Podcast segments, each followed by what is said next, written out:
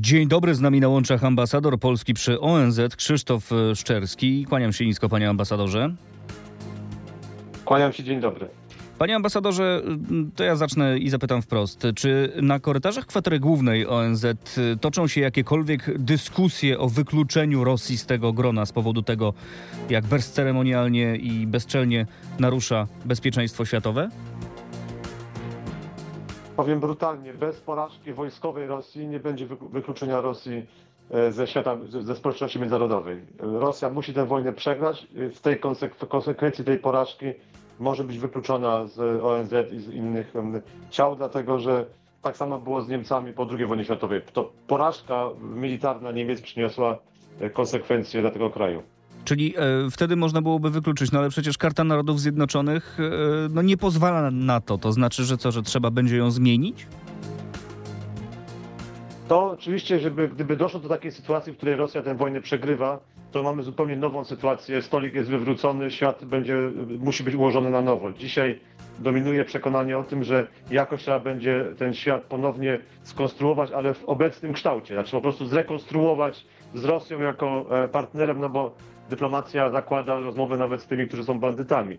Więc, e, więc dzisiaj, dopóki nie ma przełomu na froncie, no dopóty wszyscy uważają, że któregoś dnia trzeba będzie z Rosją do stołu usiąść, a w takim razie nie można jej wykluczać. Dopiero zasadnicza porażka Rosji na froncie może spowodować przekonanie, że okej, okay, możemy ułożyć świat, także przyszłość naszego regionu bez Rosji, z Rosją jako przegranym, byłym mocarstwem. Dzisiaj wszyscy uważają, że Rosja jeszcze wciąż jest mocarstwem, a nie jest byłym mocarstwem. O tym cały czas rozmawiamy z Krzysztofem Szczerskim. Nasza rozmowa trwa dalej w radiu internetowym RMF24. Tam zapraszamy już teraz słuchaczy RMFFM. Panie ambasadorze, e, a w, ja wrócę jeszcze do tego, do, do siedziby, do kwatery głównej ONZ-u. E, spotyka pan Rosjan na korytarzach? E, oni próbują nawiązywać jakiś kontakt z innymi dyplomatami, próbują lobbować za swoją sprawą, robią to cały czas? E, to będzie pan zaskoczony, państwo, nasi słuchacze będą zaskoczeni. Rosja normalnie uczestniczy we wszystkich procesach, które mają miejsce, wszystkich negocjacjach, które mają miejsce dzisiaj na forum ONZ. Rosja jest e, pełnoprawnym członkiem tej organizacji, a ONZ to nie tylko jest kwestia Rady Bezpieczeństwa czy, e, czy kwestii wojny. Do, na przykład dzisiaj negocjujemy bardzo dużo procesów tak zwanych, czyli decyzji dotyczących kwestii polityki rozwojowej na świecie. Tutaj Rosja bardzo chętnie stawia się w, w roli obrońcy państw uboższych przeciwko e, byłym potęgom kolonialnym chociażby. I w, e, I w takich procesach uczestniczy normalnie i mało tego jest bardzo ofensywna. Rosja dzisiaj wcale nie czuje się zażenowana tym, co robi. Dyplomaci rosyjscy są tak samo agresywni, tak samo ofensywni, jak, e, jak próbuje być ich armia na froncie. Bardzo agresywna dyplomacja. Rząd, stawiają żądania, oczekują działań pewnych na, na ich rzecz to normalnie jest e, e, w pełni funkcjonująca, e, tak samo powiedziałbym, brutalna, agresywna dyplomacja, jak, jak powiedziałem, jak, jak ich przywódca i jak ich armia. Czy, jest, czy są jakieś działania podejmowane? Czy to jest w ogóle możliwe, żeby w jakiś sposób te, te, ten zasięg tej ich, agresywnej dyplomacji w ramach e, Organizacji Narodów Zjednoczonych ograniczyć, żeby no, jakoś y, y, rozebrać ich z przywilejów, które, które mają jako członkowie? Czy to jest wszystko albo nic? Albo wykluczamy, ale jak ktoś już z nami jest, no to ma wszystkie e, te przywileje, które mają inne państwa. My oczywiście takie działania podejmujemy. Przede wszystkim jako e, Polska i kraje z nami współdziałające blokujemy wszystkie możliwe e, wybory dla Rosji. Tak? Rosja dzisiaj nie jest wybierana do żadnych ciał e, w ONZ, dlatego że staramy się zablokować wszędzie tam, gdzie to jest, gdzie to jest możliwe, a sami próbujemy nasze, przeprowadzać nasze udane kampanie, żeby z kolei nas wybierać. Tak ostatnio wybrali, byliśmy wybrani do Rady Gospodarczo-Społecznej, gdzie właśnie Rosja jest zablokowana e, naszymi działaniami e, i, na wiele innych stanowisk po prostu chcemy zamieniać e, obecność Rosji na obecność krajów naszego regionu, bo pamiętajmy, to jest taki paradoks ONZ-u, to mało może kto o tym wie, w ONZ wybory odbywają się według tak zwanych grup terytorialnych, czyli z pewnej grupy państw jest przedstawiciel grupy państw wchodzi do różnych ciał ONZ-u i Polska o, o, o zgrozo jest w jednej grupie terytorialnej z Rosją bo to jest grupa terytorialna krajów Europy Środkowej i Wschodniej. Więc to właśnie na nas spada to, ten obowiązek blokowania między innymi na, na nas, na, na kraje naszego regionu, ten obowiązek rosyjskich wpływów w ONZ i my się, my się z tego staramy ten, ten obowiązek realizować. Więc, Panie ambasadorze, tak, ale Rosja też... takich gier jest Tak. tam. Mhm.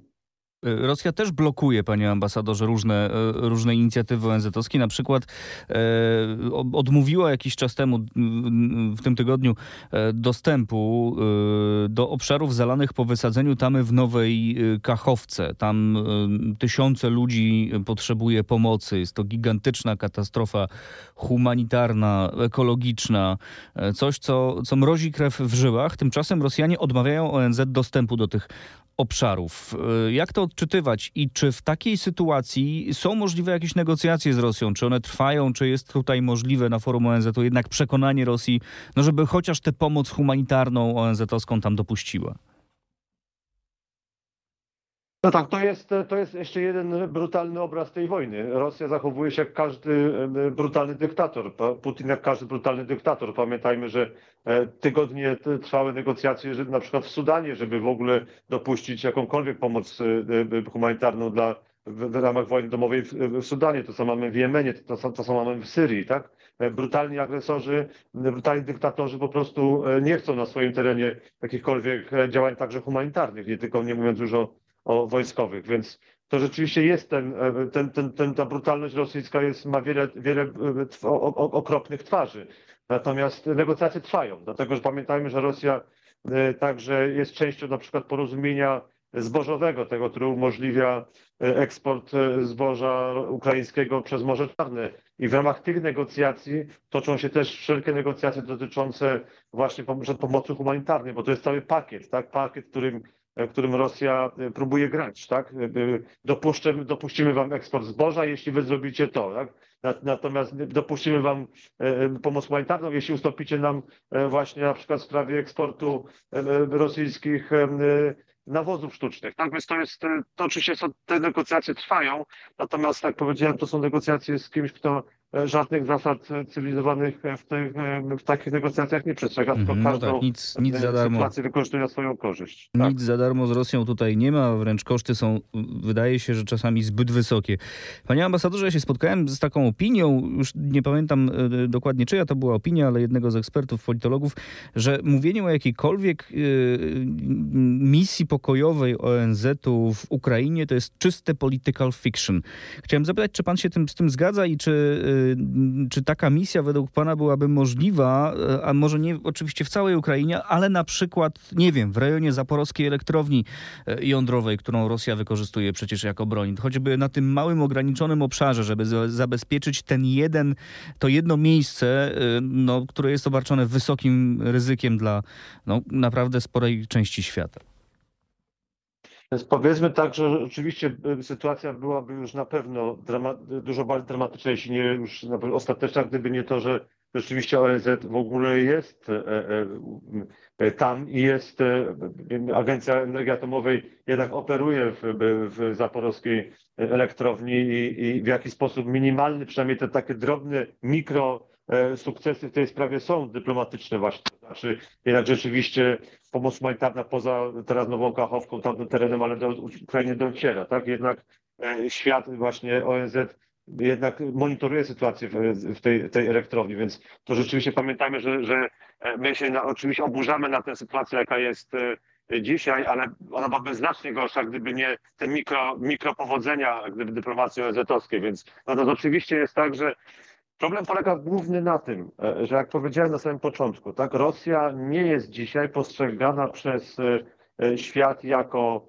jednoznacznie wykluczona z cywilizowanych reguł gry e, agresor, tylko jako ktoś, kto potencjalnie jest lub będzie partnerem w, w szukaniu dróg do pokoju. I, I to jest ten paradoks, tak, że oczywiście chcielibyśmy tego pokoju, jednocześnie rozumiemy, że ten pokój musiałby być dzisiaj negocjowany z Rosją, która jest e, krajem agresorem, a jednocześnie na tyle silna, że nie da się po prostu powiedzieć, "P- państwo nie macie prawa do e, swoich em, oczekiwań, po prostu jesteście pokonanym, jak Hitler, jak, jak, hitlerowcy e, w 1945 roku. E, My, my stawiamy warunki pokoju, wy nie macie nic do powiedzenia. No nie, to jest ta sytuacja, w której cały czas e, to Rosja jest jednym z równorzędnych partnerów w tej rozmowie. Mało tego, e, powiem, bo tego pewnie e, ma- mało kto wie, na przykład teraz odbywa się w Nowym Jorku, ja jestem w Warszawie na konferencji ambasadorów, ale w Nowym Jorku odbywa się konferencja antyterrorystyczna.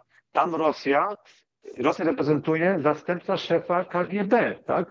E, Generał Sorotkin, który został, jest szefem delegacji rosyjskiej na tę konferencję, bo w kwestiach antyterrorystycznych Rosja jest partnerem wielu krajów, tak?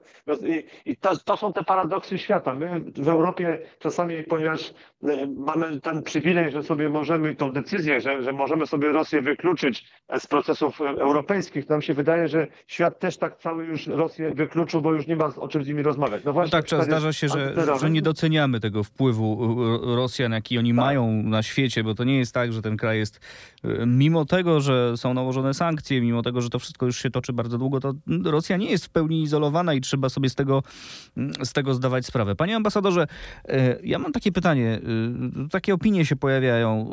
Czy ONZ jako organizacja ma taką opinię, wiem, że czasami w niektórych, y, u niektórych ma opinię organizacji bezsilnej, czy ona zdaje egzamin y, w obliczu tej najpoważniejszej, najstraszniejszej wojny od, od lat? Czy, czy tu nie brakuje jakiegoś takiego zdecydowania i mocnych, y, mocnych ruchów? E, Ja nie, jestem rzecznikiem ONZ-u, natomiast po- powiem tak, jak każda organizacja międzynarodowa, ONZ jest tym, co uczynią z niej państwa członkowskie. To e, ONZ jest barometrem sytuacji międzynarodowej. ONZ jest po prostu tylko jako organizacja międzypaństwowa wyrazicielem woli państw członkowskich. A I to, co widzimy dzisiaj, to pewną bezsilność e, e, ONZ-owska wynika z faktu, że państwa nie są zdecydowane na to, żeby jednoznacznie się zjednoczyć przeciwko Rosji i że cały świat będzie stał murem za działaniami, które ostatecznie doprowadzą do rosyjskiego, e, rosyjskiego poddania się w tej agresywnej wojnie. Więc to, to jest taka, taka sprzężenie zwrotne, tak? To e, tu się nic nie wydarzy bez woli państw. A taka jest na świecie sytuacja, że nawet sankcje, które nakłada Europa czy, czy Ameryka, są przecież obchodzone przez, przez tych, którzy chcą na tym zarobić, tak? Te sankcje przecież Rosja omija za pomocą kanałów eksportowych i innych poza, pozaeuropejskich, dlatego że są tacy, którzy chcą zrobić biznes na, na tych, na, także Mhm. na tych sankcjach, właśnie biznes z Rosją, tak? Taki brudny biznes. To, No tak, I- tak to- to- pieniądze. i- i to nie jest wina ONZ-u, tylko tych państw, które, które ten brudny biznes e, chcą z, Ros- z Rosją robić. No właśnie, panie ambasadorze, to nie jest paradoks. W karcie Narodów Zjednoczonych e, e, mamy cele organizacji wymienione. E, pierwszy z tych celów utrzymać międzynarodowy pokój i bezpieczeństwo, stosując w tym celu skuteczne środki zbiorowe dla zapobiegania zagrożeniom pokoju i ich usuwania itd. itd. E, Czy to nie jest paradoks, że z jednej strony mamy główny cel ONZ-u utrzymanie międzynarodowego pokoju i bezpieczeństwa, a członkiem tej organizacji jest kraj, który nie pierwszy raz, nie drugi raz, nie trzeci raz, nie czwarty raz ten pokój i bezpieczeństwo w sposób bezceremonialny narusza. Tak, panie po pierwsze e, w ONZ nie zasiadają sami aniołowie e, e, e, i anielice, tylko wiele krajów na świecie jest takich, które, prawdę mówiąc, prowadzi wojny. Dzisiaj mam dwadzieścia kilka otwartych konfliktów na świecie. Poza tą ukraińską wojną toczy się dwadzieścia innych wojen na świecie.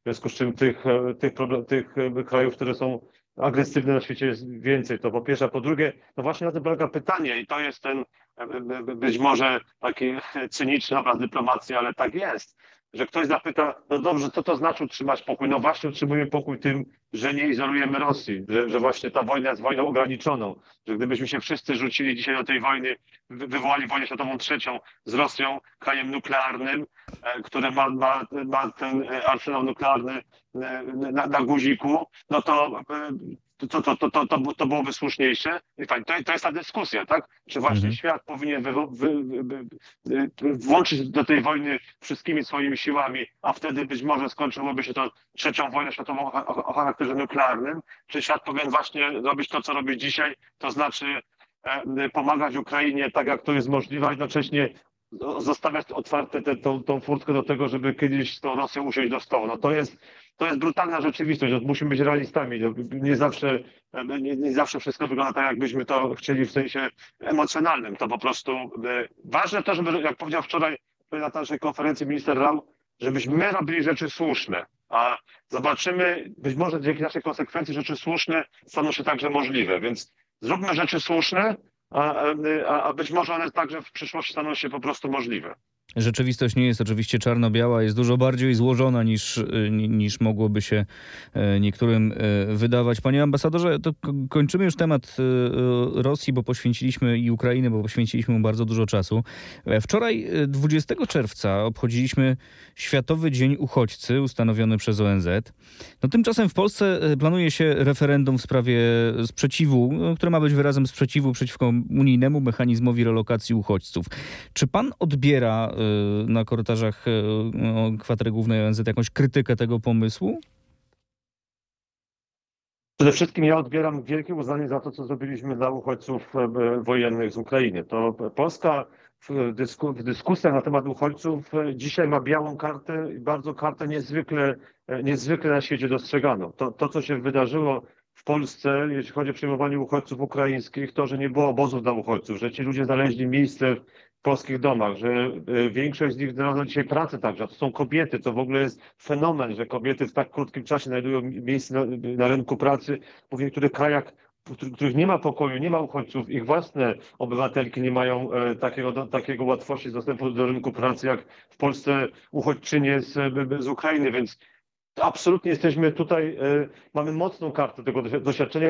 To jest właśnie rzecz, która jest dla mnie szczególnie bolesna, jeśli chodzi o te całe historie relokacyjne europejskie, że, e, że kraj, który mógłby być dzisiaj nauczycielem Europy, jest pokazywany jako kraj, który w jakimś stopniu no wiadomo, że tutaj z powodów też wewnętrznych, e, politycznych e, różnych zabiegów e, opozycji może być znowu krajem na, na, na.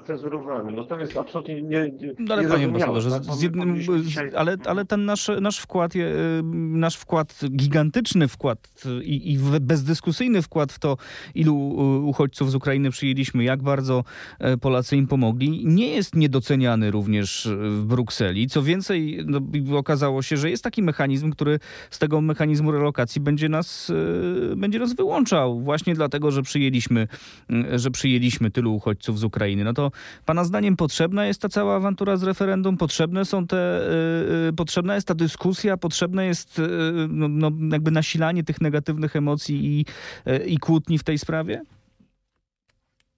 To ja nigdy bym nie powiedział, że referendum jest awanturą. Referendum jest najwyższym sposobem sprawowania przez Polaków władzy. Raczej chodziło mi, panie ambasadorze, o to, co się wokół tego referendum dzieje i, i retorykę, która jest, jest agresywna z obu stron. To już jest tak, to jest polityka, która, która wynika z, z kampanii wyborczej. Natomiast y, zasada taka, że Polacy y, mają prawo się wypowiedzieć w, w, w sprawach, które są dla kraju istotne, nigdy nie należy tego ograniczać. W Polsce według mnie za mało referendów. Polacy powinni, my powinniśmy mieć więcej tego typu możliwości, e, żeby jako, jako Polacy w sprawach, które są dla nas istotne, móc bezpośrednio tą władzę spróbować, bo mamy wiele, politycy jak wiadomo e, cieszą się w Polsce nieszczególnie dużą estymą, więc E, dobrze by było, gdyby więcej, więcej razy Polacy sami siebie przejrzeli we własnym zwierciadle. Po prostu wtedy, wtedy już nie mieliby, mogli mieć tylko do siebie własne pretensje, a nie do, do polityków. Więc uważam, że powinno być więcej Polsce w ogóle referendum jako założenia, żebyśmy sami sobie potem ewentualnie mówili,